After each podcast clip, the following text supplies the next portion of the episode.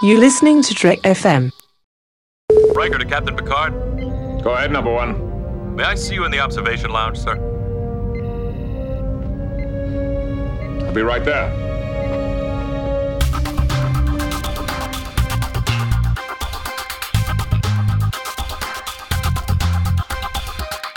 This seems to be some kind of meeting place, some kind of meeting, some some some kind of meeting place.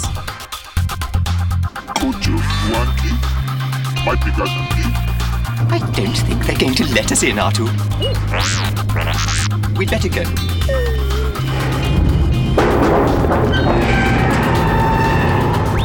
Maybe we better talk out here. The observation lounge has turned into a swamp. Artoo, wait! Oh dear. Artoo. Artoo, I really don't think we should rush into all this. Oh, Artoo. This is the Observation Lounge for the week of November 10th, 2012. Look at the numbers, a little drunk. I'm Greg Harbin. With me today is Drew Stewart from Cinetropolis.net and also the Trek FM TOS editor. Welcome, Drew. Hey, Greg. Welcome. And also Michael Fisher, friend of the show, and also from PocketNow.com and the PocketNow Weekly. Welcome, Michael. Pleasure to step foot in the observation lounge, Greg. Good to see you. Thank you, thank you. So last week, of course, was our big blowout Disney Star Wars extravaganza, which I do hope everyone enjoyed. I certainly did. It was a, a relief to get those thoughts all out of my head. Yeah, definitely. It was nice to uh, for you to provide the platform from which I could stand on my soapbox and Right. get angry for an hour. As I tweeted, it was like all the podcasters I know. Well, what, what, what did I say? It's as if all the podcasters screamed out in terror and suddenly And was suddenly published a podcast. Yes, well, they published podcasts because all of them had like emergency session podcasts. I'm the only one I know who actually started a podcast to talk about Star Wars, but nevertheless, it was a very important thing. So I, I want to touch on that briefly today. Uh, Drew, ha- have your thoughts on Disney owning Lucasfilm shifted at all over the past week? Well, well, thanks to the, the podcast and listening to it again while I was setting out all of my vintage toys, it uh, I, I, I am a lot calmer now. I, I Okay. can see the, the benefits, but they have to announce some really good news, like on writer and director and all that kind of stuff, before I get too excited. So I'm still Right. cautious and f- realizing that Fox owns the rights to the originals, I'm not sure if that's a good thing for the restoration of the original theatrical versions or Yeah. a bad thing. That still remains to be seen. But I'm a lot calmer. Oh, that's good. Thankfully, there is a version of the originals that you can get that Yes. uh, does I'm, preserve. I'm somewhat involved in. right. So thankfully, those fan edits do exist, and if people really, really want them, uh, they're still able to grab them. I, I, it does seem like this Disney announcement's more about future films than bringing back restorations of the old films, which is unfortunate. I think. Oh, Yeah. You, you posted uh, a photo on Twitter, didn't you, Greg, of, of uh, one of your kind of hand labeled fan edits? Uh, No, my my Was that you, hand Drew? labeled. Yeah. yours? No, he posted it because I mailed it to Oh, him. you mailed? Oh, this is a uh, USPS interoffice Exactly. delivery. That was uh, Star Wars de- the despecialized edition. Uh, th- yeah, that's right. That, yes, I remember seeing that now. Well, good for the both of you for making that happen. As I was saying on uh, the other side of the lounge, I guess, uh, I, I have, have not yet heard an episode of um, The Observation Lounge, so this is all new to me. This is Okay, wonderful. okay. Well, well, Michael, let me get real quick your just spur of the moment thoughts on on Disney buying Lucasfilm and and the thoughts of what this means for the future. Yeah, so uh, w- you know, I watched this reaction kind of sweep across the internet before I knew what was happening, and I saw Princess Leia as a, as a, you know, with this meme font under her that says "I'm a Disney princess," and I'm like, "Well, I don't Right. understand." And then as the day progressed, and I saw more and more in my Facebook and Twitter feeds, like, "Oh, I understand. I should look at the news." And then I saw that Disney had bought Lucasfilm and ILM and all this stuff, and I was like, "Oh." And you know, I saw kind of the instant fear and the instant re- revolt and, and all this kind of stuff, and I was like, I don't really like a lot of stuff that Disney puts out. Um, I, I it, it's not really my bag as a company. But I also just went back and thought about the last three Star Wars films that I had seen, and I it, it can't get any worse. Um, there was an article on on Cracked, uh, which you know, which was just hilarious. You know, seven reasons you shouldn't hate the new Star Wars, or five reasons, or whatever. And I was like, yeah. Um, the, the the one that is most relevant to me is that it, I didn't like any of the prequels really. Uh, once I left the theater, anyway. Um, and I, I think that uh, this could be a really good thing. I think the saddest part about it for me was that Disney now owns ILM, which has have been a group of like my heroes for a very long time, thanks to their work on Star Trek. Um, Right. Well, You know. uh, my my understanding is Disney's planning on still letting uh, letting ILM be a free agent. That they're not planning on swallowing them up and only using. I mean, they've yeah, they've been using I, ILM I've read for that years. too. I, it's just that you know I've I cover you know mobile technology, and it's like Yeah. every time you see a statement like that, it's like you know, yeah, we're going to Yeah. let them, we're we're we're, obta- we're you know acquiring them, but they're going to operate as an autonomous unit, and yeah. Yeah. it's going to be great. Everyone, don't worry, it's going to be fine. Whatever, it never works out that way. Like I'm a jaded Palm fanboy as well, so you know I have no Right, right. no try, and I, I survived the Sprint Nextel merger as an employee, so you know I have I don't like mergers. Um, Mm. right. so I, you know, I, but but Greg, I take your point. Officially, yes, that that they have said that. Yeah. So we'll see. I mean, if if it turns out that Star Trek Into Darkness is not done by ILI, ILM and instead done by like Digital Domain or something, I will be a little annoyed. Um, ILM is obviously the best out there. And and and digital domain is under bankruptcy protection. Well, yeah, digital Really? domains. I I shouldn't even use them as the example anymore. Who who's the the new The, second? the I mean, I guess effects Weta, house, like but I think Weta. Weta is Weta really doing other people's projects. I feel like you have to kind of take Peter Jackson out to dinner. Yeah, I He lets think you it, I think Weta it's more of a friend of Peter Jackson kind of thing, but but Oh, they definitely Yeah. are on par with ILM. I, I mean, think. Zoic's out there. Uh, digital. What is it? Double Neg. What what about is the, doing stuff. Is the post group still around? I know they're they're like Oh, I Pacific don't Ocean them. Post became the post group or something. I don't know. I, this Oh, is all from credits Yeah. that I watched as a kid. Right. so. yeah, there's there's a few houses out there, but nobody's as big as ILM. Nobody can really handle a whole movie like ILM can. So it'll be interesting to see if they don't do like Transformers. Although Disney's talking about buying Hasbro, let's not talk about that. um, so, Buy everything. Be corporations. Why not? well, there, there is actual news about this that's broken today. So here, What's here we are Ooh. into the news part of the show. Um, it's not well, it's not news, but it's a rumor that Michael Arndt has written a 40-page treatment for the new trilogy. Now he is the screenwriter of Little Miss Sunshine and Toy Story 3. No way. Yeah. Now he's he's Okay. he's also written The Hunger Games, Ch- um, Catching Fire, and he this will make uh, Chris Jones happy. He's also written the upcoming Phineas and Ferb feature film. so and there's and there's a Pixar film he's written as well. Um, it's sort of like a um, what is the what is the name of that that movie where they sort of take a sub inside the body?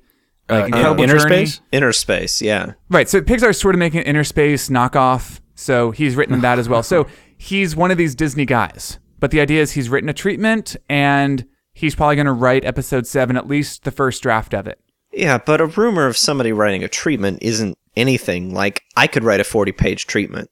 Well, the idea is he wrote this in the past few months, like basically to set up the deal. Like they presented this to, to George and said, look, this is what we want to do with it. But He I said, thought the "Okay." deal was that Lucas wrote the treatment, and that was why Disney bought them. And now we're saying that Lucasfilm let Disney buy them because they have a treatment. Well, see, here's The what I, I want. lies. I, I want to the way see. around. I want to see the book. I want to see the book on this because I know there have been meetings. Like we know Lucas has met with with um with the big three, um, Mark and Carrie and Harrison, about doing seven, eight, nine. Like we're hearing that now. Obviously, this has been in the works for a while. We know there have been a million meetings between Bob Iger and George Lucas and various other people. And I want to know how that really went down. Like, what did Disney have to do to prove that they were the right people for the job? What did George have to give them to prove that he wasn't just BSing about having ideas for seven Right. and nine? So it's possible that Arndt sat down with George, you know, for you know a week and a half, and they just hashed it out and ended up with this treatment. Well, the the last rumor I saw was that that some secret project that Disney bought like three years ago was going Yeah. to be the next Star Wars, but now that they have Star Wars, it was going to be Star Wars. But it was like Yeah. Written by Damon Lindelof and going to be directed by Brad Bird or somebody. Right. That's uh, what is it? Project. It's like 1952 or something. yeah, 1953, 1952, something It's like 53, that. right? yeah, and that that's the other question. I yeah, I'd, I'd love to see Brad Bird direct. Um, there's also been a rumor that Matthew Vaughn dropped out of what is it? Days of Future Past, the new X Men First Class film. Uh, that he dropped out of it to do this. I I I can imagine that that all of these rumors are true. right. I mean, because everybody's got to be jumping all over this. Lucas has finally given up the franchise, and I'm Yeah. sure that there there are dozens of directors just like I will do whatever it takes. I mean, because this is the movie that got them Exactly. into what they're doing and the opportunity to actually do it. I just I don't know if I'd be so presumptuous, even if I was a, a quasi successful director. I still wouldn't feel that I deserved the Star Wars franchise. But I think I think it's going to be the first one is going to be the big thing. Like, who are they going to give the very first one to? Yeah, because that's going to set the tone. That's going to set the style. It's Exactly. going to yeah.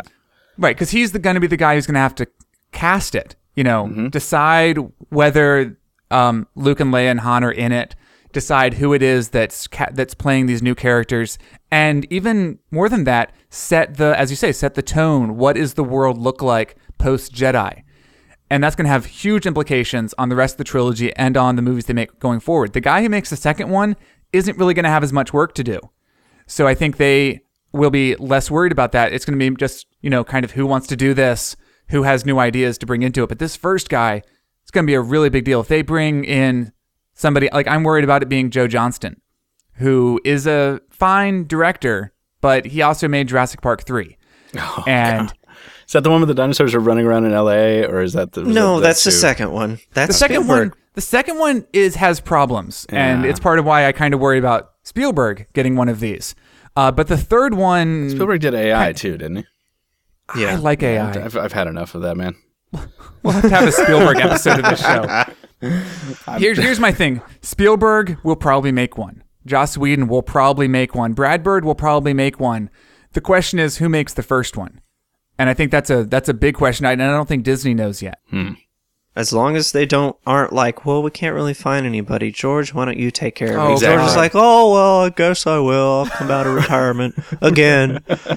Right. Oh, it, man. it's like I said before. I mean, as long as it's anybody but George, I feel like unless Right. they get Stuart Baird in there, like it has to be Oh, better, God. right? Right. right. They're gonna they're gonna digitally lower Chewbacca's voice. Chris made that Oh joke no, really? on the last episode. Yeah. At first, I was like, "Yeah, he directed a Star." Wait a minute. Wait a minute. Well, I don't know. Get Jonathan Frakes in. That could be interesting. Oh, Ooh. man, that would be great. I love Jonathan Frakes. I just finished reading the whole next behind the scenes of Next Generation book, that that big coffee table book by uh, Oh, by nice. Paula Block and and um, uh, I don't remember the other author. uh, Author, I'm sorry, I'm a bad uh, trekker, but um, I I feel so reconnected with the whole Next Generation cast. And you bring up Jonathan Frakes, I'm like, oh, two takes Yeah. Frakes. We love it. I love it. I love it. I just got delivered. I know we're not supposed to talk about Star Trek, but I just got Star Trek's 1 through 10, the Blu-rays. yes. Wow. And I'm so excited. I'm just going to I'm just going to watch them through. But First Contact has Frakes on the cover. I'm just like, well, this isn't really a a Riker film. Whatever. But it is a Frakes film. So whatever. I'm going with that. Every movie's a Riker movie.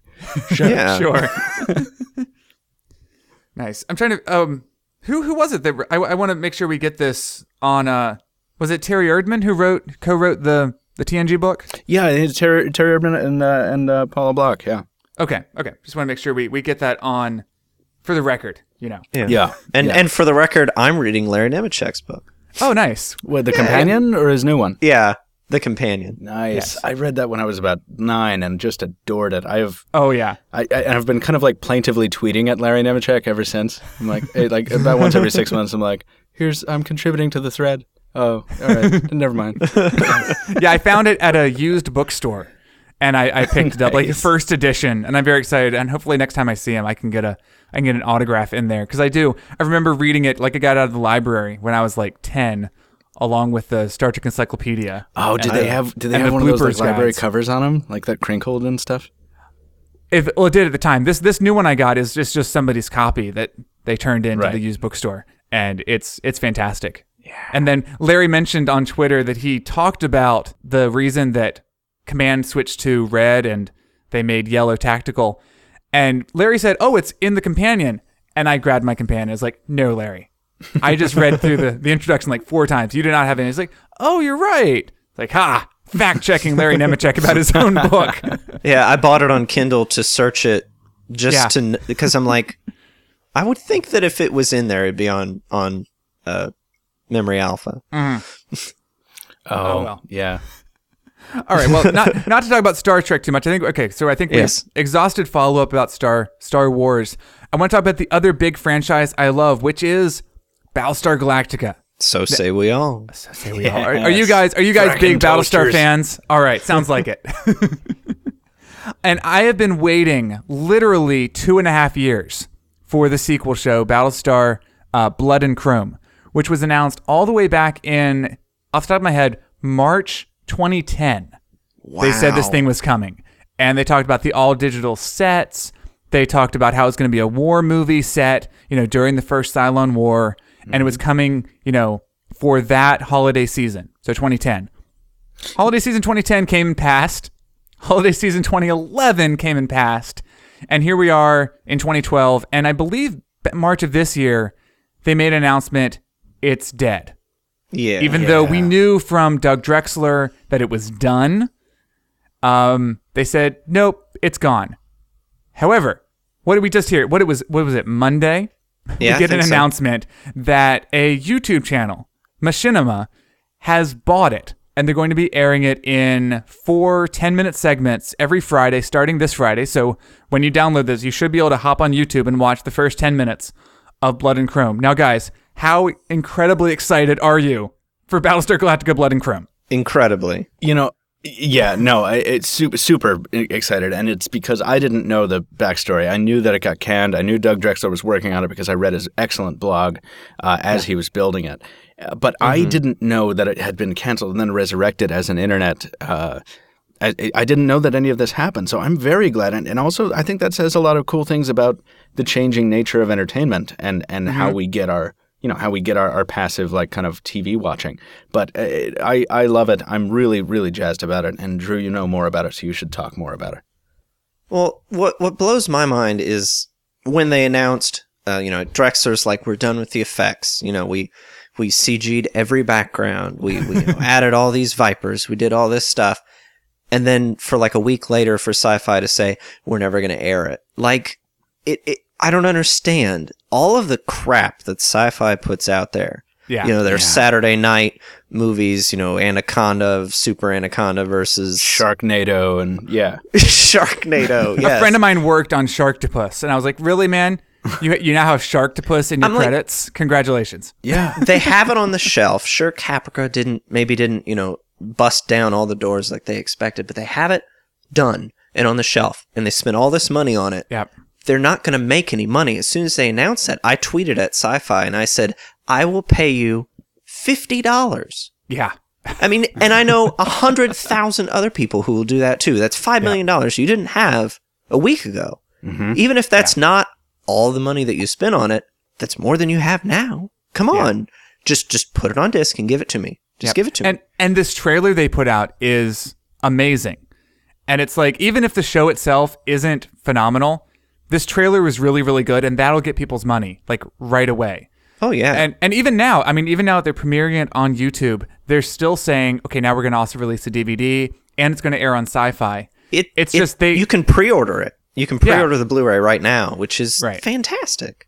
It's just that they were holding on to that first release rights, I guess, just to to make their money back. This is something Drew and I talked about on iMessage. Ah, Uh, we were we're trying to figure out that mythical messaging platform that I know nothing about.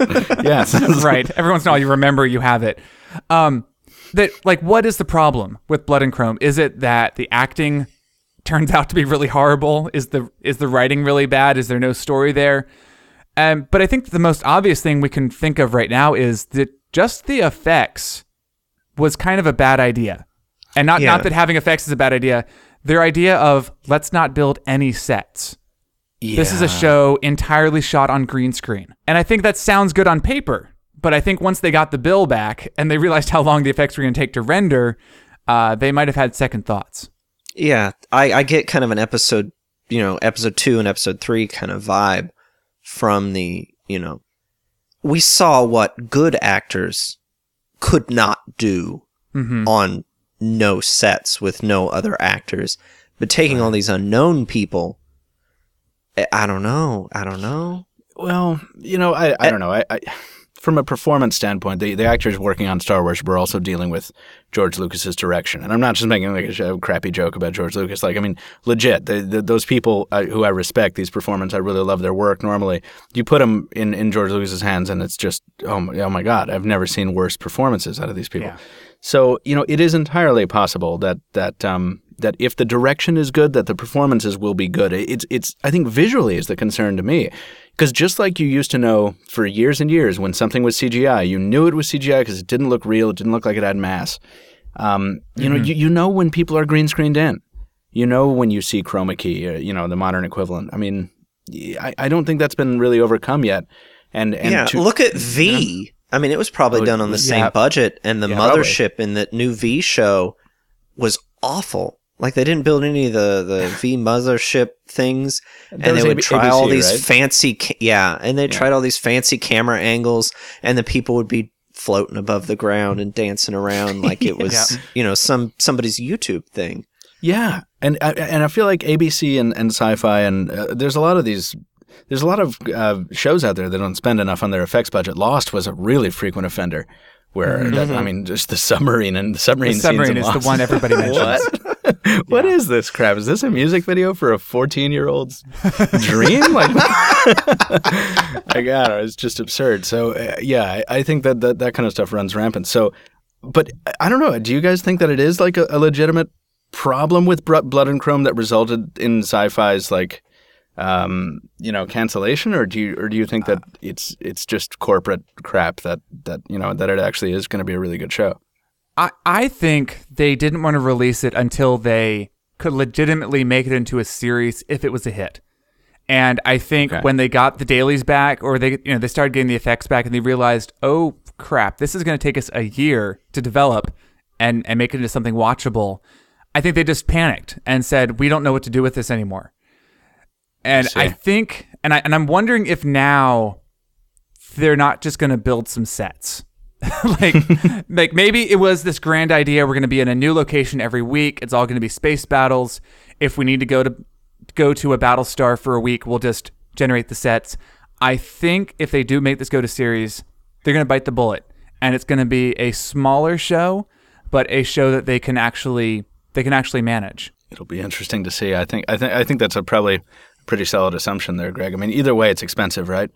Oh yeah. Yeah. Oh, I mean, Battlestar was not a cheap show, and part of the only reason they could get it done was because Gary Hutzel and the effects guys did stuff under budget. Mm-hmm. Like Ron talks about Ronald D. Moore talks about. They'd Oh, say, yeah, I was hanging out with Ron the other day. you know, yeah, Ron, Ronnie. he, he would say like he would tell the the effects guys, look, I need like a shot because this is the money I have for the shot, and the effects guys wanted the show to be good, so they delivered three shots, and that's just a thing that would happen weekly on Battlestar, and you know maybe they didn't have that same sort of sweetheart deal for Blood and Chrome, maybe you know lots of things. Um, it just maybe they just didn't quite have the money for it. Um, and of course, we're gonna have to see what Blood and Chrome looks like. Maybe it's not good. Maybe we won't want to see it go to series. Like I don't know if we knew. Like I was wary before the miniseries came out way back in 2003. Like, is this gonna be some crappy remake that no one's gonna want to think about? Like sort of like the Doctor Who TV movie that was aired in uh, what was it, the 80s or the 90s in the U.S. It's like maybe we don't want to go that direction with Doctor Who. Uh, but then it, it ended up being really good, and everyone wanted to go to series. So we'll have to see if this is going to be the same way. Hmm. We'll see. Universal has, you know, I mean, they took an old TV series, Firefly, and made a movie. Who knows? Maybe this movie will spawn a new series. Yeah, it's, it's entirely possible. So please do, please go watch it. Tell all your friends. Let's get people watching this. I do hate seeing series like this cut up, but we need to get people watching it to prove to sci-fi that people care about Battlestar still. People want to see see this happen. Yeah, this is a really cheap way for them to get actual numbers of Yeah. of watching. and better numbers than they could ever get on broadcast. I mean, I, I Oh, run yeah. a YouTube channel in addition to the 40 other million things I do, and it's amazing to see, you know, you can you can see in the video where people click away. You can see, Mm-hmm. you know, wh- where people are coming from, what, what what has referred them to your site. You can see how long they stay. You can see a ridiculous amount of metrics that if you're a consumer, you know, you're like, well, I'm, I'm a little concerned that all these big companies know all this about me, and you know, rightfully so. You know, whatever. That's a whole diff- different discussion. But if you're a content provider, this stuff is invaluable. It's like, wow, 14% of viewers clicked away after this moment. Did you guys really just tune in to see like the sex scene or like the ship explosion and then you leave? Like, is that so? Eh, because if, if so, then that's useful information. So, Are, are there a lot of sex scenes in like Lumia 950 Oh, yeah, reviews? all my all my iPad reviews have at least one sex scene. Yes, Gotta bring them in. with the iPad. I mean that's actually that is hilarious. I I'm not going to tell uh, that story. Let let's let's move on. Okay. Well, so so speaking of uncomfortable sex scenes, um, were you guys Boy Meets World fans Totally. back in the day? huge. Totally. All right, I'm, I'm glad to hear because I'm I'm hearing word that there are people out there who didn't watch Boy Meets World. I don't understand what you're talking about. I don't either. Like they knew it was a show, and they were between the ages of 10 and 25, and they weren't watching. No, uh, No, that's I- I not physically believe it. possible. Yeah, like what, I- what were they doing during TGIF broadcast I have hours? I oh, have TGIF. literally no idea. Oh man, yeah. If I could go back in time, I'd either want to go back to like 19, you know, like 1902 and see like the Industrial Revolution and I would see light bulbs and, and airplanes invented. or weird. yeah, I'd, I'd like to go back to like the mid 90s and check out TGI Friday. Just watch TGIF again. Yeah, because that was I would go back to the mid '90s so I could watch TGIF on my like legit black and white TV in my uh, in my room and stay up until you know 11. And, wow, no, totally. When I was growing TGIF up- was the thing to look forward to all week. Go Oh yeah. When I was growing up, we didn't watch TV ever, except for TGIF. Oh, oh man. Oh, that was Like my mom was just like, you know, TV. You know, we don't need to watch TV. Don't need to waste time on TV. But every Friday we had the thing on for what three hours? You think it oh, was from 8 p.m. till 10 p.m. because there were four half-hour shows. Yeah. Yeah, we watched everything, including that stupid Teen Angel show that was in Was that in, the, latter in the years. was that in the fourth slot? Because the fourth slot was the one that couldn't hold on to a show. Like no Yeah, show in the fourth so. slot could ever survive. kept changing. Yeah. Remember going places? There's oh, like Oh, God. just- then it's, what was in there? It was like Full House, Family Matters, Step by Step, and like you know, hanging with Mr. Cooper, and then it was Yep. Fifth Avenue, and then it was Going Places, and Perfect Wow. Strangers was in there for a minute. I think my family tuned out before that fourth slot because I'm not.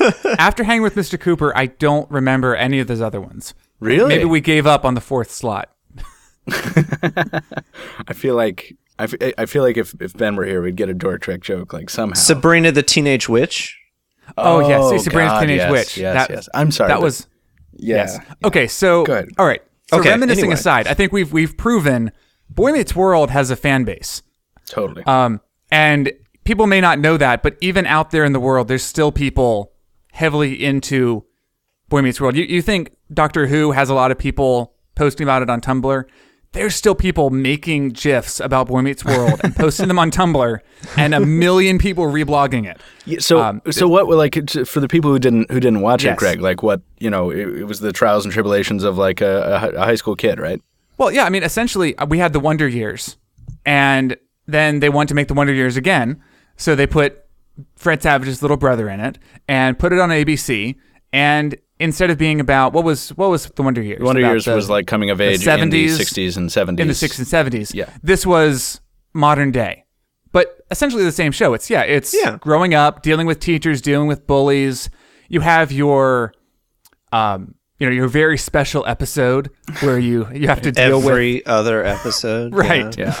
I don't know. They they probably dealt with um, you know, teen pregnancy and drugs and all these things in a very, you know, family friendly That- manner. It's not like today's Gossip Girl where it's dealing with it, but it's also kids having sex all the time. Right, This is a show that family families loved watching together because it was fun stuff. I feel like that that's the thing. Like Wonder Years, you could watch together with your family, but but Wonder Years was a very different show in tone. I Mm-hmm. think Wonder Years was a much more serious show, and I think it took itself more seriously. Whereas uh, Boy Meets World was like ABC is like, okay, we're going to do Wonder Years light, and we're going to put a laugh track on it. and You're going to be able to watch it with your family. Oh, and yeah. there's if there are awkward moments you have with your you speak, it's going to be because of the very special episodes. Otherwise, we're doing Yeah. you know all these gags that we see in other shows. But because it's Fred Savage's little brother, because it's a good cast, because it's it's so lighthearted, it, it was It was a very endearing show. I thought. Yeah. Well, I think Wonder Years was single camera, whereas Boy Meets World was multicam. And I, I- Yeah. I, don't know if they shot in front of a live audience, but it had that feeling of a classic sitcom like Happy Days. And it didn't feel like, I don't know, it, it felt more, like like you say, more Wonder, Wonder Days, Wonder Years light. I Wonder think, Days? Yeah, yeah. I think Wonder Years was was more of a, a, a dramedy, whereas Yes, uh, Boy. Meets World was kind of a straight comedy. Except Exactly. yeah, yeah. So okay, so that aside, the big news this this past week, I, I don't know, this is a big big year for for geeks and for for people of our generation. The Disney Channel has announced that they are moving forward with a Boy Meets World sequel show entitled Girl Meets World that is about Corey and Topanga all grown up, married, and with a daughter. And we, we finally gotten news this week that the daughter, there's also a son, and they're about 13 and 14, and the daughter has a, a best friend who also looks up to Corey as a father figure because Corey is now taking over the Mr. Feeney role, and he's going to be the seventh grade teacher What? at his daughter's school.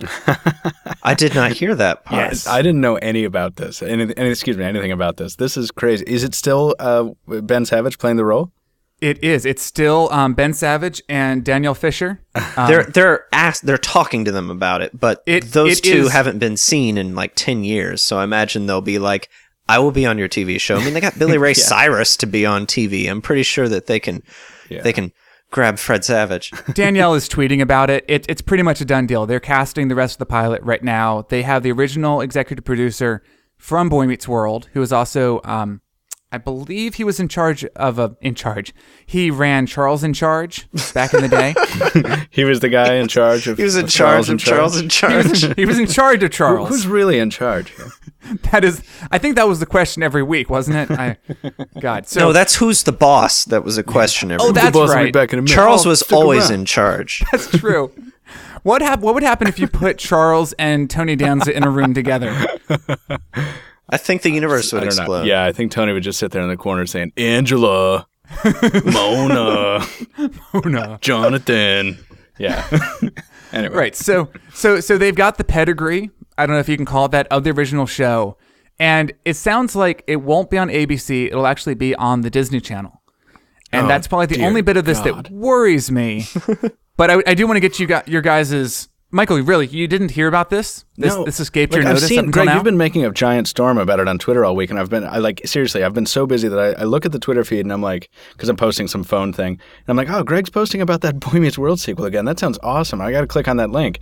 And then, like, three days later, I'm like, man, I never clicked on that link, and Greg is still really excited about this, this show, so I'm glad we're talking about it this week. No, I didn't know anything about this. This is great.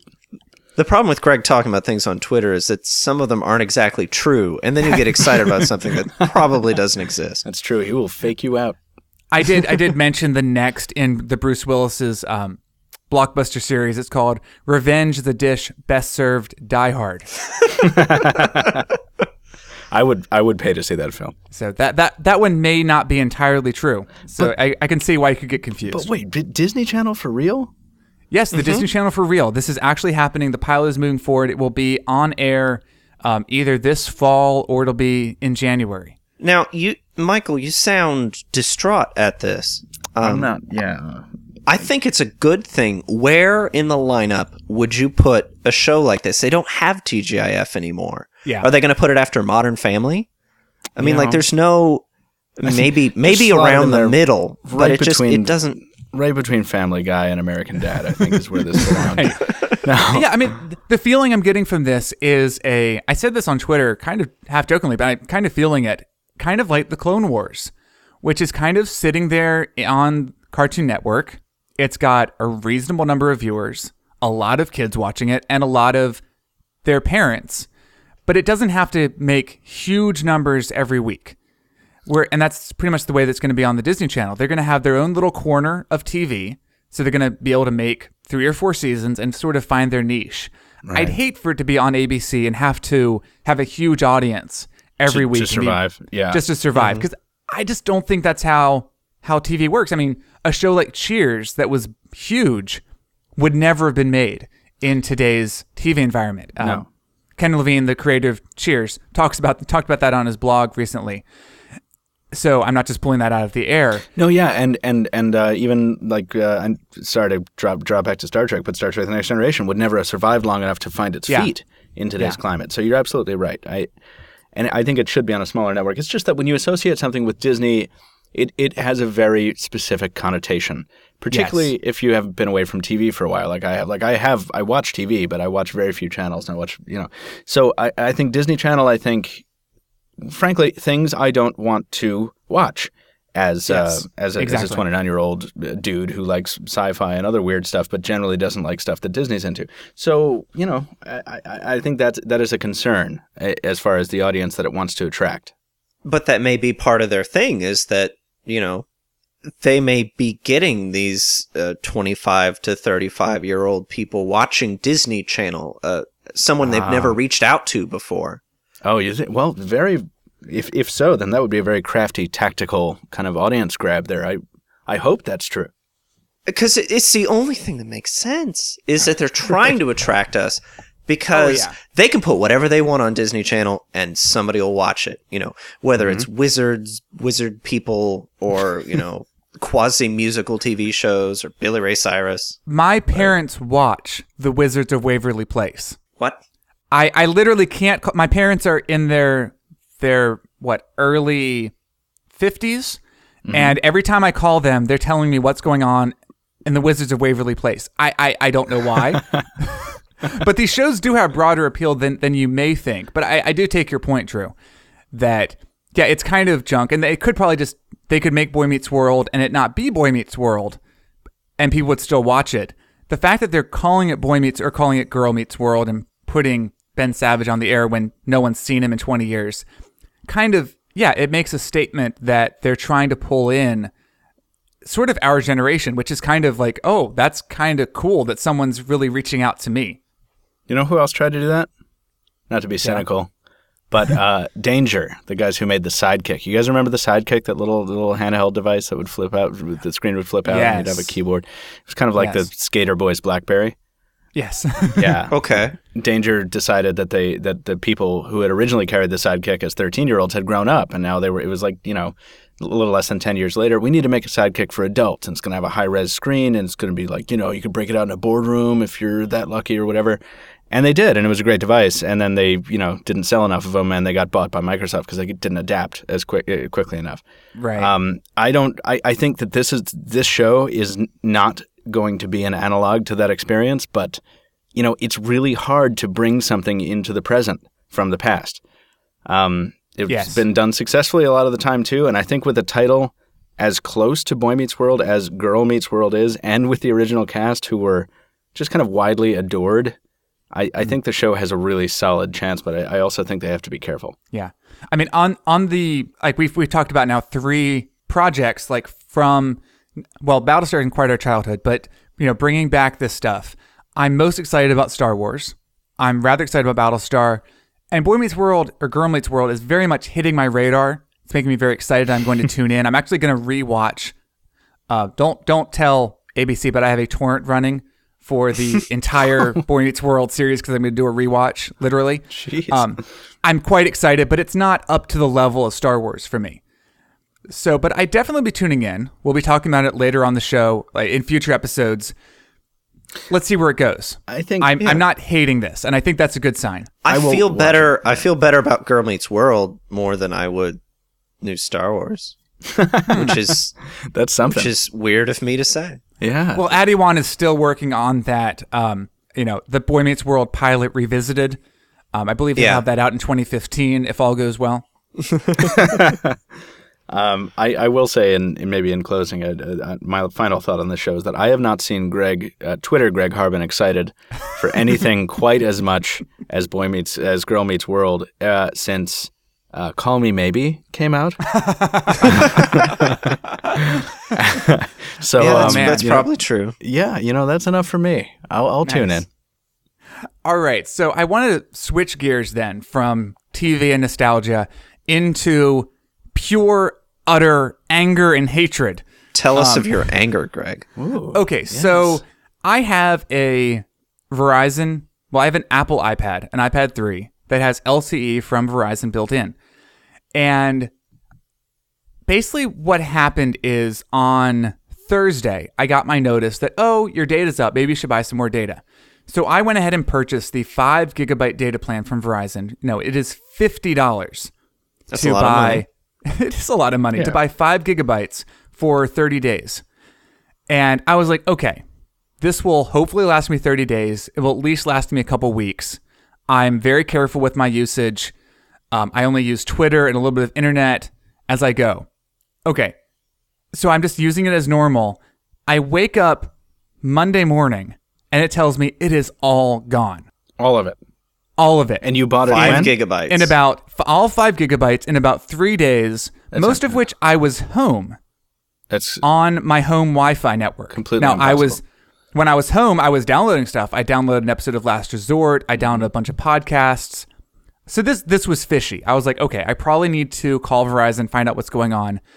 I went ahead and purchased another five gigs because I'm just like, okay, well, I, I I'll figure this out later. The next, so I purchased that on the way home from work on Monday. Tuesday morning, I wake up, you know, download my podcast and head out to work.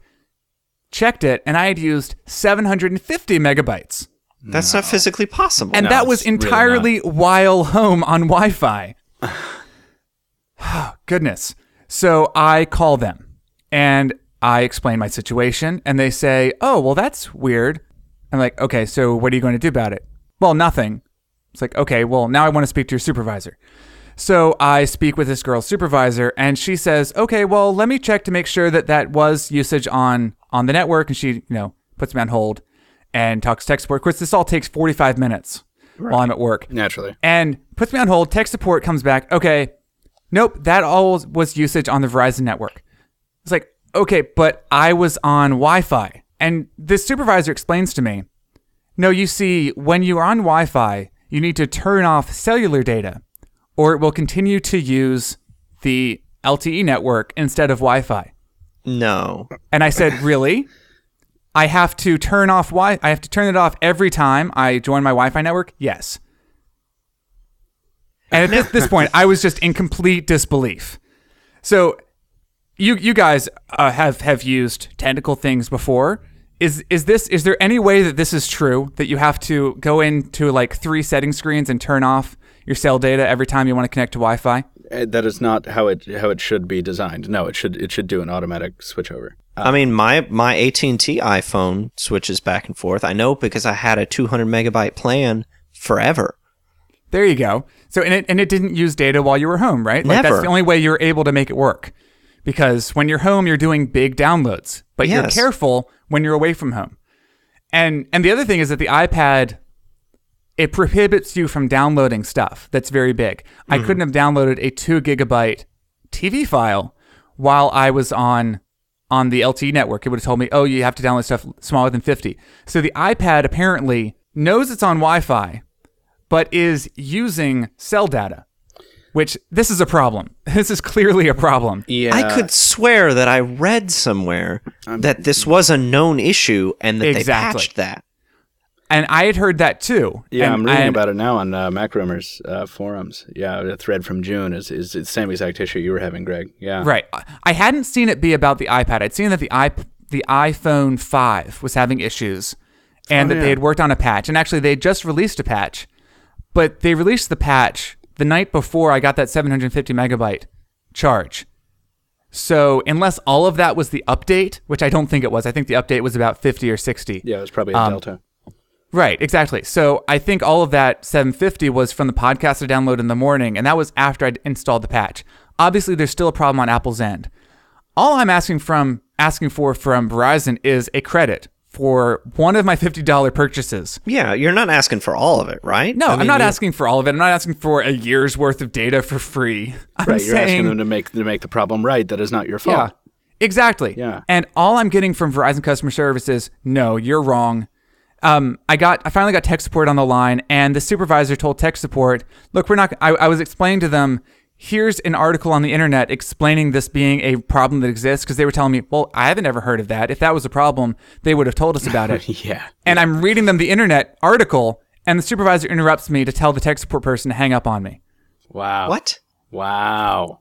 Yeah. Whoa. Way to go, Verizon Wireless. Exactly. Jeez. So I, I, I, I'm- I just yeah. I, I, I just found a post, uh, Greg, that it, it, from September 24, uh, recounting your tale to the T. And um, Wow. it's it is very obviously a widespread issue, and you got hung up on And- like and the- customer and care. the- that is yeah, my- classy. it's Wow. Yeah, and I and I, you I, know, I would complain about AT and T, but they've never hung up on me. Right. I mean, I, it was just ridiculous. Like the the the supervisor basically said, "You're not getting a refund," and then just sat there silently. It's like I'm a customer. Like even if you're not going to be able to do exactly what I want, you have to say something and provide something and be empathetic, and it, you know. So yeah, I'm I'm still in the process of getting something worked out. I've had several exchanges with VZW support on the Twitter. Oh, they did would finally be- I respond. watched. These oh my have God. been the Verizon Wireless worst. support on Twitter is like the horse ebooks of the customer service world. it's ridiculous because you know I post stuff about wireless carriers all the time, and like, but once or twice a week, I'll post a story that has like Verizon in the headline, and they'll be like, like invariably, like two hours after I post the, the link to the story, they're like, "Oh, hey, Michael, can we help you with your Verizon wireless service?" I'm like, "No, no, you Yeah, so- can't." Did you look at the link? It's like it, it, they're like Right. the commenter that goes to the comment section after he reads the headline and doesn't read any of the story. That's who. They that's what they've Verizon responded to me too. Yeah, they're like I really was I was complaining because Verizon upgraded their network in my town, Mm-hmm. and you know 4G LTE and all this kind of ridiculous stuff, and I was still on edge, Mm-hmm. and it was it was making me mad. But uh, Wait, and then not on oh on AT and T or on Verizon? Verizon, it was making Oh, me mad that AT yeah. that AT and T was still on edge, but Verizon was Oh, at okay. LTE. Oh, I got you. Okay, I Yeah, see. yeah. So I was like, I'm gonna switch as soon as I can. You know, AT and T better get your your gears in in motion. And Verizon responded, and they said, you know, like we'll be happy to have you as a customer. I thought that was really cool. But then AT and T upgraded their network, and I got Oh, a good. job somewhere where AT and T is the only cell service. So uh, I'm sticking with AT and T. In fact, go. I ordered my new iPhone five today. That was exciting. Oh, Hey, oh man, you suck. Can I? I want to read a couple of the the tweets that I received from VZW support. So, because they never get it on the first first couple tweets. oh god, yeah, go ahead. Yeah, and and I was ignored for about twelve hours as I was tweeting about this, and basically they replied to one of my things and said, "To ensure that no LTE is used while on Wi-Fi, please disable it." And they sent me to a tech support site. Which, okay, this is an acceptable tech support answer for people who have spotty Wi-Fi Sure. and you just mm-hmm. want to do a broad it's it's the equivalent of okay please now turn off your computer and turn it back on and that's just not to not because that would fix anything but just to establish that the person's computer was not actually off at the time. So i understand sometimes they have to do that but i explained it that's not an acceptable solution. The ipad knows when it's on wi-fi. No other carrier is charging people for data on wi-fi. And here's my answer. And we don't charge our customers to use Wi Fi either. With Verizon, you select the plan that's right for you. Really? I told you they're the horse ebooks of, of, of Twitter. Yeah. So now I'm getting angry. I said, You're charging me for LTE data even when I'm connected to Wi Fi. I should not have to turn off cell data when on Wi Fi. And here's the response I get. But if you don't, then you'll continue to use LTE. the device is intended for use on sense. Verizon's network after all. It makes no sense. No. And I, I say that and I say that and I say that. And finally, somebody else says, I see what you're saying. It should override your cellular network connections, yet not disable them. Yes, exactly. so I finally get somebody on Verizon to agree with me. But still, that was 13 hours ago, and I still had no resolution. I finally, you know, someone asked me to DM them my my phone number and the times that I was using it on Wi-Fi that it charged me, mm-hmm. and they came back to me with, "Oh, it looks like you're using prepaid service. You need to call our prepaid line." It's like, well, of course. course I'm prepaid. I'm on an iPad. That's how it works. You buy prepaid service. And if I call them, they're going to give me the same runaround I've been getting from Verizon customer care. So, based on my my experience with them, I'm I'm about to call Verizon compliance and, you know, actually file a complaint because the supervisor was just not providing customer service in the slightest and I I know a little bit about what Verizon is and isn't supposed to be doing based on my job. So, um yeah, this is interesting. So, I do want to know if anybody else in our listenership has had issues with this. Um, I'm now turning off my cell data every time I enter Wi Fi, which is ridiculous, but apparently the only solution they're willing to provide. Yeah, you know, and it, it's funny to to hear about this problem as as an ex wireless employee because we had this same problem all the time, and the actual procedure is, you know, if somebody comes in with a problem like yours, and you know, this is five years ago, so we weren't having LTE problems or even WiMAX problems. It was like, you know, my 3G data doesn't work, and it's like, yeah, if they're on prepaid, oh, they have to go to another department. There's there's all these roadblocks Oh, set up between the customer getting what he wants and the company actually being able to deliver it, even when the company is in the wrong, which it more often than not is. Yeah. And even as an employee, you're trying to do the right thing, and the the, the company is not only saying, um, you know, uh, you need to follow a different procedure. The company is saying if you defy our internal rules and make the customer happy, then we're still mad at you, and you could still be penalized. Right. Um, and and that, you know, it's a cultural problem in all of these massive corporations. All the wireless companies have this massive cultural problem, and we would routinely at my store break the rules because my manager was like, "No, we have to keep this person happy, so we're going to break the rules, and I'm going to take the heat for it." And as a result, we were a very popular store because it was one of the few places you could get something done. Right. So, Greg, you might want to, if you can, make friends with somebody at your local Verizon Wireless retail store. Not that you should have to, but just Yeah. to be safe. And I, I guess my problem is I'm not a contract customer. You know, I'm on Yeah, an so iPad, they're so, not going I to help him. Right? I don't Because if you like, leave, you're not going to affect their churn. They don't care. exactly. Well, the thing is, I am like I do spend a lot of money. I've been buying, you know, twenty gig or two gigabytes, three gigabytes every two or three weeks. Um, and occasionally, I have noticed, oh crap, I had Apple's podcast app installed, which just wantonly downloads podcasts whenever it feels like. That cost me a lot of data. Shoot, now I've got to buy more data. So I've been doing that a lot. Um, so they've made a lot of money off of me. I'm a customer they want to keep, but I think they don't see it as that. I think they're all about the contract customers.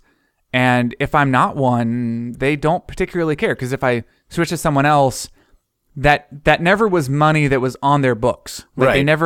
Never they never were counting on it. They don't report those figures to, to, to Wall Street. Like I mean, they do, but nobody nobody on like Wall Street looks at it. Nobody in the nobody none of their investors really look at prepaid customers terribly Right. seriously because churn is expected to be high in that market. Like, Exactly. they look at, at churn in the postpaid segment, and so yeah, you're you're a less valuable customer to them. Yeah. Yeah. But I that's wonder. I wonder ridiculous. if maybe you're barking up the wrong tree. Have you tried calling Apple? I'm sure they might. They probably just say call Verizon. That's- but and that's my It issue. sounds like I'm- a problem with iOS. It is a problem with iOS, but I've I've had enough experiences with the Apple Store to know the exact experience I'm going to have, which is I'm going to go in, Yeah. I'm going to explain to them my problem. They're going to do a couple tests, and they're going to say, "Hmm, it shouldn't be working that way. You should talk to Verizon." Yeah. I can see and that. that's not going to do me any good. Um, and so I'm I'm still in the process of this. Hopefully next week we can do an FU. That's a follow up section, and okay.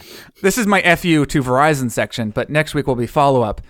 Pause, pause for laughter. Um, and hopefully they will have done something for me. I mean, even I at this point I'd kind of just accept someone apologizing and saying, "Yes, that appears to be a problem. I'm going to have tech support look into it and hopefully we'll get a resolution." Um, I'm not even particularly looking for the money back at this point. That was my original look. If they just give me one of these charges back, if they credit me back for one of my purchases, I'll be fine. I'll just go away. Um, at this point, I kind of would just like an apology and an, a a admitting that there is a problem that needs to be solved.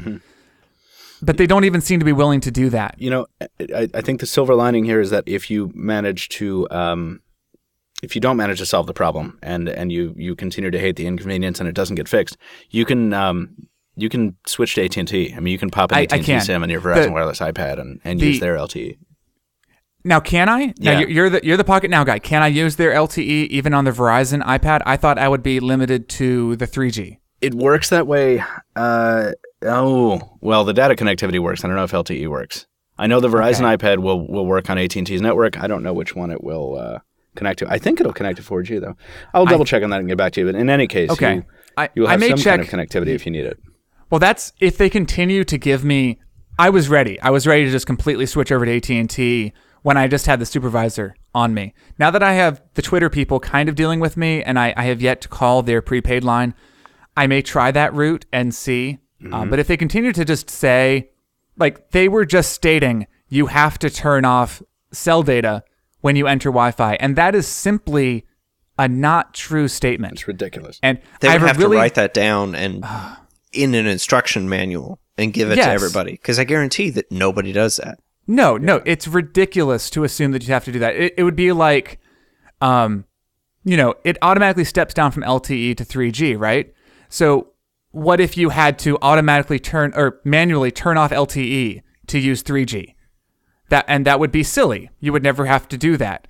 Right. It it automatically picks the the best network that it can, and yeah, nobody would be able to get by with, you know, as as Drew, you say you have the 200 megabyte plan. You could never do that if it was still using your 3G data while you were on the Wi-Fi. Right. So it's it's clearly a wrong statement, and it flabbergasts me that Verizon is telling people to say this because it's it's clearly in their you know their flow chart somewhere is to tell this to people, and that is simply unacceptable. Right. Yeah, that's going to be their solution to the problem. That's what they've decided is the fix. Yes. Yeah. Exactly. Uh, and I'm sorry, let me correct myself. Uh, you can get AT&T 3G connectivity, but LTE, Okay. um, the iPad for Verizon does not support the 1700 megahertz band for AT&T, so you can't get AT&T LTE. I, I wonder if I. Yeah. I wonder if I screamed and yelled at the Apple Store if they would give me an AT and T iPad. Oh, that would be It just yeah, oh, swapped man. me out. If the iPad had just launched and Apple was still the size it was in 2010, that probably could happen. Yeah. Yeah. Yeah. I I I, I bet they wouldn't do that today, or they would charge me at least hundred dollars Yeah. to swap it out. Um, Yeah, they probably that- don't have any third generation ones. Yeah, They're still the well, they're still they selling the probably have them. Um, I don't think they're selling the third gen. I They're think selling they've the two and the Oh, the two and the, the two and the four the and the mini. new new one. yes, Right. it's the Yeah, iPad yeah, yeah. with Retina That's display. True and weird. You have the iPad, the iPad 2, the iPad, the new iPad, and then the iPad with Retina display. Okay, this should pull us into. I, we're now at an hour. Unfortunately, we're going to go a little bit over today. Um, I do want to talk a little bit about the the the iPad announcements that we didn't talk about last time, where they've announced an iPad Mini. Now, has anyone on this panel actually played with an iPad Mini yet? This No. is so embarrassing. No, no, I have not personally played with one yet. Oh man. Well, so I actually had a blog post back in December of 2007 in which I said Apple needs to release this. And okay, it took them three, four years to release it. But what I actually asked for was for something the size of the iPad mini um, with a slightly higher resolution screen, though, and um, slightly more powerful. But it does seem like it's a form factor that's really cool. Um, Michael, you're you're like an Android guy, so you've at least used devices of this size, right? I am, yeah, I'm a platform agnostic guy. I, I have to, I write about all of them, and I love uh, elements of all of them. But yes, I have fallen in love with the Nexus Seven, uh, which which does run Android and is made by ASUS. Um, but I like seventy percent of the reason I fell in love with the thing was because of its size. Yeah, a seven-inch tablet, which the iPad Mini technically is not. It's closer to eight inches. It's like um, 7.8 inches or something. Yeah. Yeah, it, it it is after you've especially after you've used a full size tablet, be it an iPad or another 10 inch tablet, for so long, to suddenly have the utility of a seven inch tablet that you're that you're taking around town and throwing in your bag and even throwing in your cargo pocket if you want. I mean, it, it, the enhanced portability of just losing those three inches is something that it is impossible to describe to you how much uh, how how nice it is. And this is why I understand why people are freaking out about the iPad Mini because Yeah. you, I mean, it, it's it's wonderful. I still, you know, I've had the Nexus Seven for four months and I'm still in love with it. And that that doesn't, let you know, my new gadget lust doesn't last very long. The honeymoon phase dies out very quickly usually. So yes, um, I think this is a big deal, even though in many ways it is just an iPad 2 in a smaller casing. Um, the smaller casing is a big enough deal that this is a this is a huge step forward. Yeah, and I think it does come down to that portability, right? Like the I love my third gen iPad, but I was you know I carried it to Walgreens a minute ago, and I couldn't do anything if I didn't bring my bag with me. Like it's just gonna be this big awkward thing that's in my hand. Yeah, it's a tank. yeah. Yeah. Yeah. And and I think my thought with the mini, well, my idea for the paper Mac, as I called it back in the day, um, was that it was sort of the size of a paperback book and it would actually fit in that little pocket in your jacket. Oh, like the little front inside pocket. Well, the the little, you know, where it sort of has flaps in the front. Okay. For I don't know what you stick in, what you're supposed to stick in there, but I think my idea was, oh, just stick your your little you know, iPhone Maxi in there. And I think I think the iPad mini would fit in there and it, it would work pretty well. I have a bag that my iPad fits in pretty well.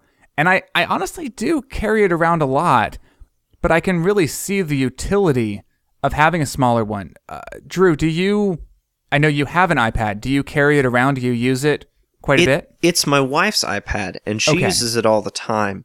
But uh, in preparation for this show, I've I've been considering it and picking it up, and, and ever since they announced the mini, I was like, because uh, r- hearing and reading uh, Michael talking about the Nexus Seven, I've been really interested in that form factor because I think that her iPad is just too big. And I was holding it and watching a video, and it's just so. I mean, the two is really heavy Yeah. but it's just so big and so heavy. I, I really need to touch a mini. Yeah. uh, I, I'd love to love to play with one. I'm, I understand why it's not Retina, but I'm really, really disappointed. Like I think I'm gonna hold off for uh, when they can fit a Retina screen. I mean, they can. My phone is freaking Retina, and it's three years old. Well, Um, yeah, and, and when I hear that it's not a Retina screen, my mind goes back to my iPad One that Yep. had probably the worst screen I can think of. It was I don't forget exactly like 170 pixel per pixel per inch. It was really really bad. So this isn't that bad. It's, Right. it's on par with the, the it's it's basically the 3GS screen writ large. So it's it's around what is it? Do you know this, Michael? What, what's the have- PPI we should off have the top of my head? yeah, we should have Paul Miller on because he's from The Verge and he is the, the pixel density enthusiast. Um, yeah, it's the 163 PPI. okay, and that that's that's the one of the iPad Mini. That's the iPad Yeah. Mini. Yeah. Yeah. Okay, then then the then the iPad one must have been even lower, like 110 or 120. Uh, it was the iPad 1 and the iPad 2 share a panel, and the iPad 2 had uh, 132. okay. yeah. Okay, so this is better than that, but nowhere near like the 200 that's on the iPad 3. Or, yeah, that I mean, the iPad 3, uh, 264 on the iPad 3 Oh, my and 4. And then, you know, high twos on the, or low twos, I think, on the Nexus 7. And Yeah. everything else has kind of been, have, like the PPI, Apple really start kicked off the PPI race, and they were like, Yeah. everyone else is like, oh, we never advertised this metric before, but now we have to because the Retina display. And then everyone started packing in more pixels. So, yeah. I feel like I would really notice it. I mean, one thing I love about the iPad Grande is, you know, I can watch like a 1080p TV show on it and it's really beautiful. I can, you know, stream trailers at 1080p. Mm-hmm. That's not going to be possible with the mini. It's but it would be better for like on the go Twitter usage than the iPad. I mean, just trying to do the the swipe to refresh while walking while using the big iPad is a ridiculous affair. You're gonna 'Cause you break have it. to- Yeah. Right. I mean, I've dropped mine several times and it has like a few dents here and there. It still works fine. Um, I'm probably more active with my iPad than most people are. I feel like for most people, the iPad, I don't know what to call it, but the big iPad is probably going to stay at home for most people. Whereas the, or it goes in a bag and comes out when you're seated. Yes. Whereas the iPad mini is more something you can, you can really use while walking.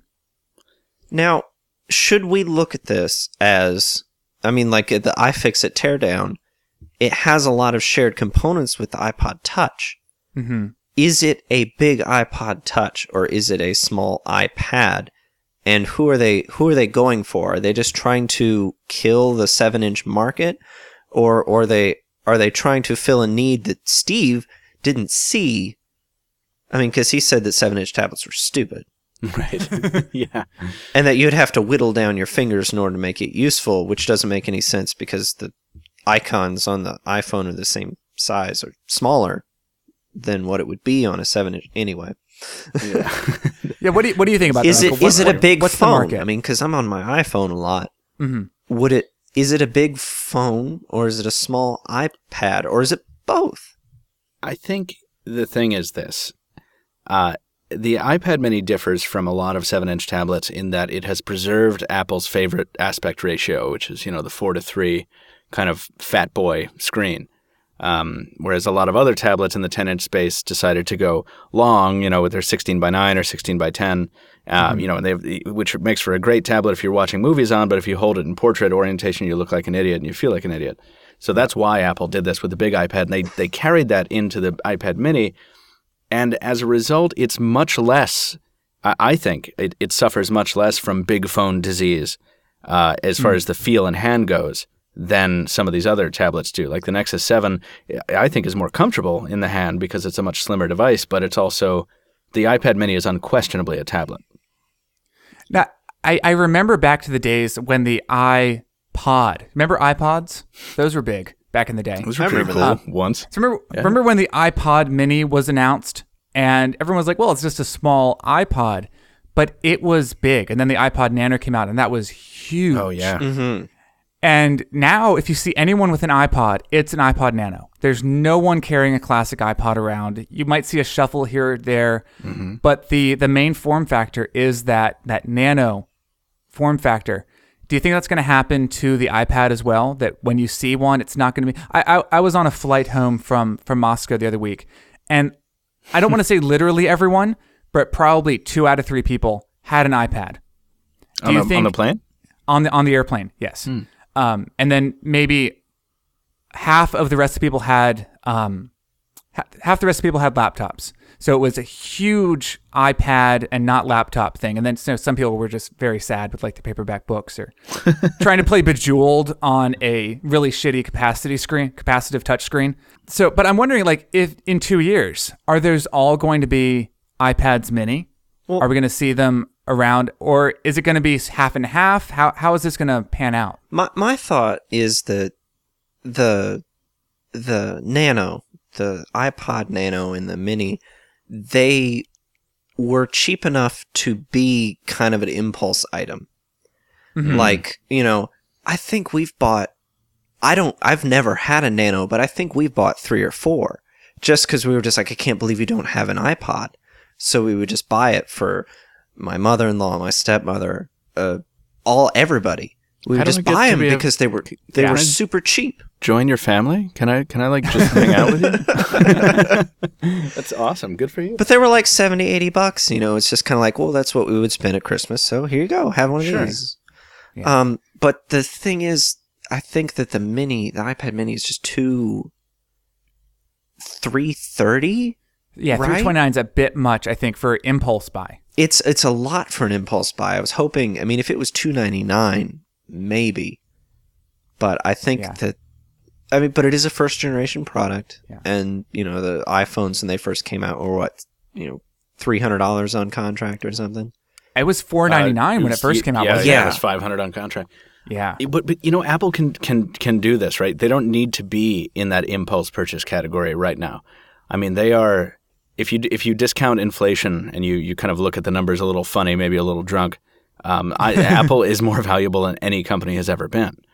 Um, you know, they, they don't have to uh, come right out the gate uh, like like Google frankly does and say. Uh, we are we are going to make you know twelve dollars per unit on this. We're going to make absolutely almost nothing on the margins on this device because we want to you know flood the market with them.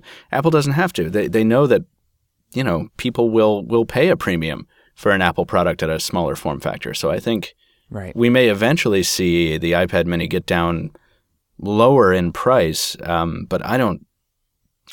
It's going to be a while before I, I before they break the 199 barrier, or even even the 299 one. I, mm, I I would expect, and I'm, I'm this is actually part of why I'm not expecting a Retina screen too soon because I do think they want that price lower. I think they want to hit um 299 at least. You know, they talk about when they hit 199 with the Nano, that's when it really took off. Mm. Was it 149? Th- there was a price they hit that they realized, oh wow, people really wanted it at this price. I don't think 329 is that price for an iPad Mini. I think it's lower. It might be 249. It might be 299. I w- think they want to drive it down. I'd expect next holiday season we're going to see an iPad Mini that's faster but no Retina screen and cheaper than 329. And I would consider it at that point. Well, I but think I'm, that- I'm not buying first generation Apple stuff anymore. Well, Oh, I don't blame you.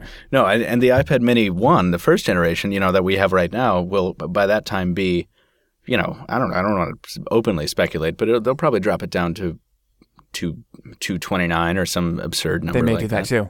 Yeah, yeah. It's gonna be interesting to see them shake up, shake up the lineup in the coming year because right now they have way too many products. You know, from the the Nano with the touchscreen all the way up to the the big iPad. I think there's just too many options in there with the iPad 2 still being sold, and the iPod Touch having two entirely different SKUs, like one with the big screen, one with the small screen. So I, I think they really need to figure all that out, and before holiday next year, really have a solid game plan set up. Okay, I'm going to make myself be the final word there and say, let's go ahead and talk about the Commbadge before we wrap up. Because I know, uh, Michael, you wrote this article and I found it really interesting um, on PocketNow. Why don't you just pitch to us what the Commbadge is? So the deal with the Commbadge is is this: a guy uh, in California, uh, Charles, uh, who kind of espouses technology. He, he considers himself a uh, an inventor and a and a technology um, enthusiast. Um, hates Bluetooth headsets, and he also happens to be a fan of Star Trek: The Next Generation. And he happens to be a fan of Siri, which is, as everyone knows, is Apple's uh, you know voice assistant on the iPhone, and their uh, analogs on other manufacturers' phones. And AKA that device I use to set a timer sometimes. exactly right. That device that I that I try and get to to curse.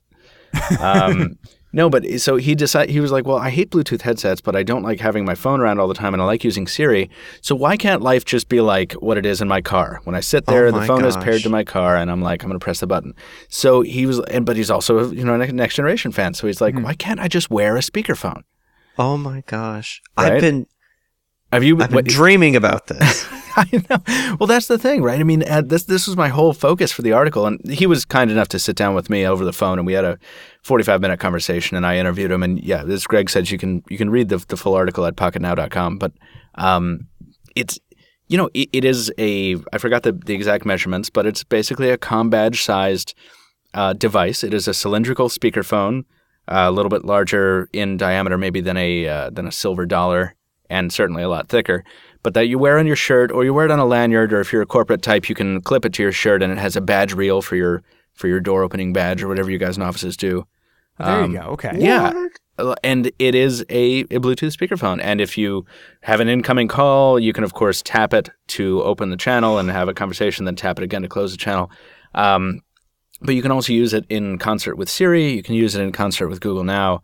Um, and there, there, there will be apps available for both iPhone and Android to control various aspects of it. I think it has some lights in there as well that flash if you're getting a call. Um, you know, it's not in the fashion in the form of the Starfleet insignia or anything like that, but it is an item that's he's looking to offer between eighty and hundred dollars. And, and, and as Greg said, you know, Greg's whole point to me when we talked about this briefly was like, so it's basically just a Bluetooth speakerphone. I'm like, yeah, but it's one you can wear, and it's one that brings us a little closer to the to the com badge that I so wanted as a child. Um, so it's it's on Indiegogo right now. If you look at my article or just search for Commbadge with two M's, which he's put the second M in so that hopefully Paramount CBS doesn't sue him. um, but he's got a five person team working on it. He's looking to raise hundred thousand dollars. Uh, they're on Indiegogo.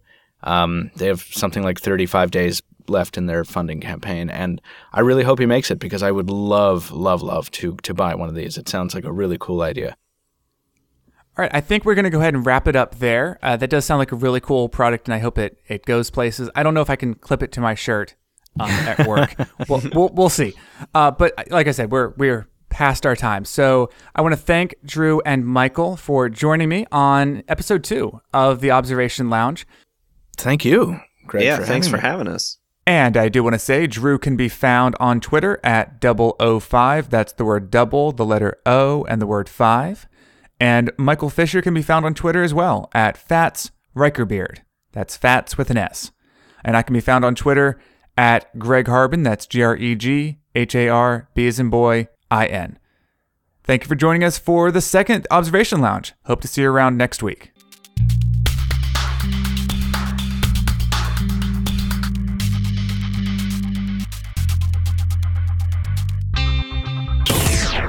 Meeting adjourned.